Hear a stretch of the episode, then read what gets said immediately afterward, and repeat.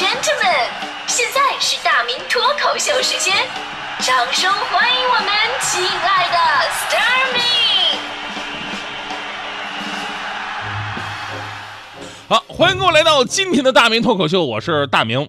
其实一直以来啊，作为一个每天都跟大家伙聊天打招呼的人，就我想怎么这么多年啊，对吧？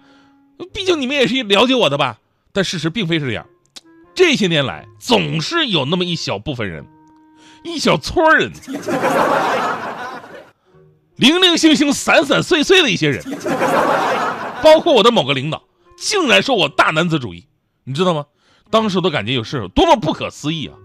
还有比我更尊重女性的人吗？啊，但凡是身边有那种男女俩人发生争执了，我肯定第一个站出来，不分青红皂白的，我就帮帮助女生，对吧？强哥跟强嫂俩人吵架，我问为什么呀？强哥说：“哎呀，媳妇儿给他下个礼拜的零花钱，拿到手一看就一百块钱，一个礼拜就给一百块钱，当然不干了。”于是我对强嫂说：“我说嫂子，你太过分了，强哥一个大男人，一个星期拿一百块钱零花钱，他用得完吗？啊？”来来来来来，找你五十。你说我这么一个低三下四，甚至都快叛变了的小男孩，竟然被你们说成了我是大男子主义。昨天想到这个，想到这个问题，我就我就扑簌簌的哭了出来。当然了，任何事情啊，咱们不能主观臆断，不能妄自菲薄，也不能排斥别人，要学会冷静分析。于是昨天我就研究分析了一下，到底什么才是大男子主义。百度百科的解释呢，就把大男子主义分成了两个阶段啊。首先呢，大男子主义是和我国几千年男尊女卑的封建思想影响分不开的。男耕女织的普遍生活方式呢，造就了第一批大男子主义者。男人是家庭和社会的主体，在当时的生产力水平之下呢，上帝赋给男人的力量是社会前进的充分必要条件。所以呢，妻子无奈之下必须遵从丈夫，就是所谓的三从四德。那现在时代不一样了啊。呃，把媳妇当成工具的男人已经越来越少了，构不成社会现象。相反的，很多女性精神独立的速度是特别的快。我记得前两年春晚有一个小品，还对新时代的女性三从四德做出了一个重新的解释，那就是三从：从不体贴，从不温柔，从不讲理；四德：说不得，碰不得，打不得，骂不得。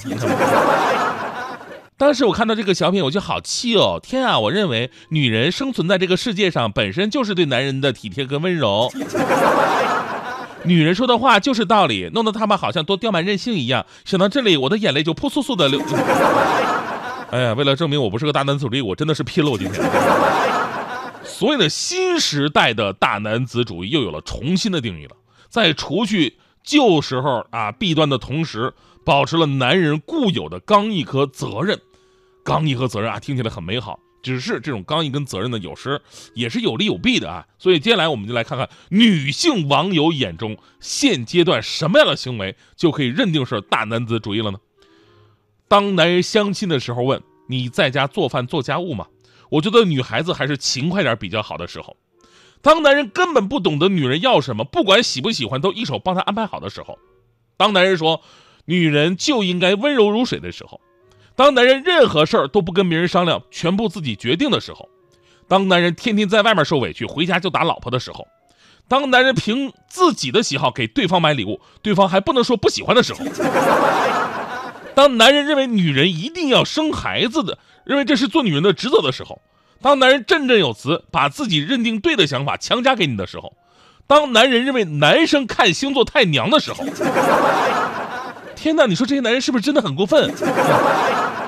当然，这个大男子主义这种思想，透过行为可能表现在方方面面。就为了证明我不是大男子主主义，我我昨天我还专门做了一个你是不是大男子主义的心理测试，里边好几道题啊，我是这么答的：第一题，你觉得工作重要还是约会更重要？显而易见，当然是工作最重要。没有工作，哪来的钱去约会？是吧？第二题，你觉得女孩的心思真的很难猜吗？显而易见，是的。第三题，你会一个人去逛菜市场买菜吗？显而易见，我是不会的。说的好像我买完菜我回来就会做似的。第四题，你和爱人一起逛街，你会主动帮对方拿买的东西吗？这个没得说，肯定会啊，因为人家是真不拿呀。这个。第五题，如果相亲的时候对方带着闺蜜一起来的，你会有意见吗？这更简单，肯定不会。你万一闺蜜长得更漂亮，嗯。人人多热闹嘛，对吧？第六题，如果爱人做了一桌子菜为你庆祝生日，你会感动吗？这个我绝对会啊。第七题，你会过问爱人的开销明细吗？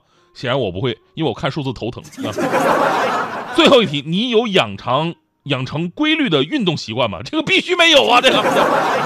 然后我看了一下，我最终啊选择之后形成的一个答案，我是大男子指数三颗星，在五星评级当中是最完美的一级。往上你就是大男子主义，往下你就是没有情感的弱鸡。对我的评价是这样的。你能够理性客观地认识到自己身为男人应该做好的地方，虽然也会有想偷懒的时候，也会有想任性的时候，但就像爱会克制，喜欢才会放肆一样，你爱自己所爱的人，会努力地做好一个好男友和一个好老公。你基本尊重爱人的想法，就算出现意见上的不统一，你也能有商有量，不会理所当然地认为只有自己的想法才是对的，就应该按自己的意思来做。你不会在小事上与爱人斤斤计较，虽然有时也会脾气不太好，不过你懂得反省，是一个值得被爱的男人。重点最后一句话啊，最后一句话是一个值得被爱的男人。在这里，我要向以前说我大男子主义的那些人，还有我们领导说，我不是你们说的大男子主义，这是百度非常运势网给我的证明。反正说好话我都信。开个玩笑啊。其实说到大男子主义啊，每个人体会不一样，遭遇也不一样，不能一概而论。而有些行为呢，在某些女孩那儿啊，我受不了啊，怎么能这样？但有些女孩就觉得，哇塞，好 man 啊！嗯，我喜欢他能 hold 住我。还有一些行为呢，就像我们刚才所说的责任感，它看起来是一种很好的行为，但如果只是对自己的面子负责，那就不是好行为了。最常见就是，比方说跟朋友出去吃饭，总是抢着买单。你从朋友的角度来看，哎呦，你这哥们真仗义是吧？但从家庭的角度来看，那就未必了啊！你自己挣的点够吃吗？在这种大男人作风背后啊，隐藏的是极端的不自信的心态。他总是为了维持表面的面子，而做出很多损己利人的事情。自家人对他来说不是最重要的，外边人对他的评价才是他所重视的。他很容易陶醉在别人对他的阿谀奉承啊、虚假的繁荣上面。而完全忘了自己的实际情况以及家人伴侣的真实感受，对吧？所以呢，大男子主义啊，其实每个人都有，只是程度不同，作用不同。你控制好了，这是男人该有的担当；你控制不好，那就是对家人的伤害。最后还要说一个事儿啊，就是男人啊，勇于主动的低头认错，他不是丢人，相反是更男人的一个表现。当一个男人能为自己爱的人。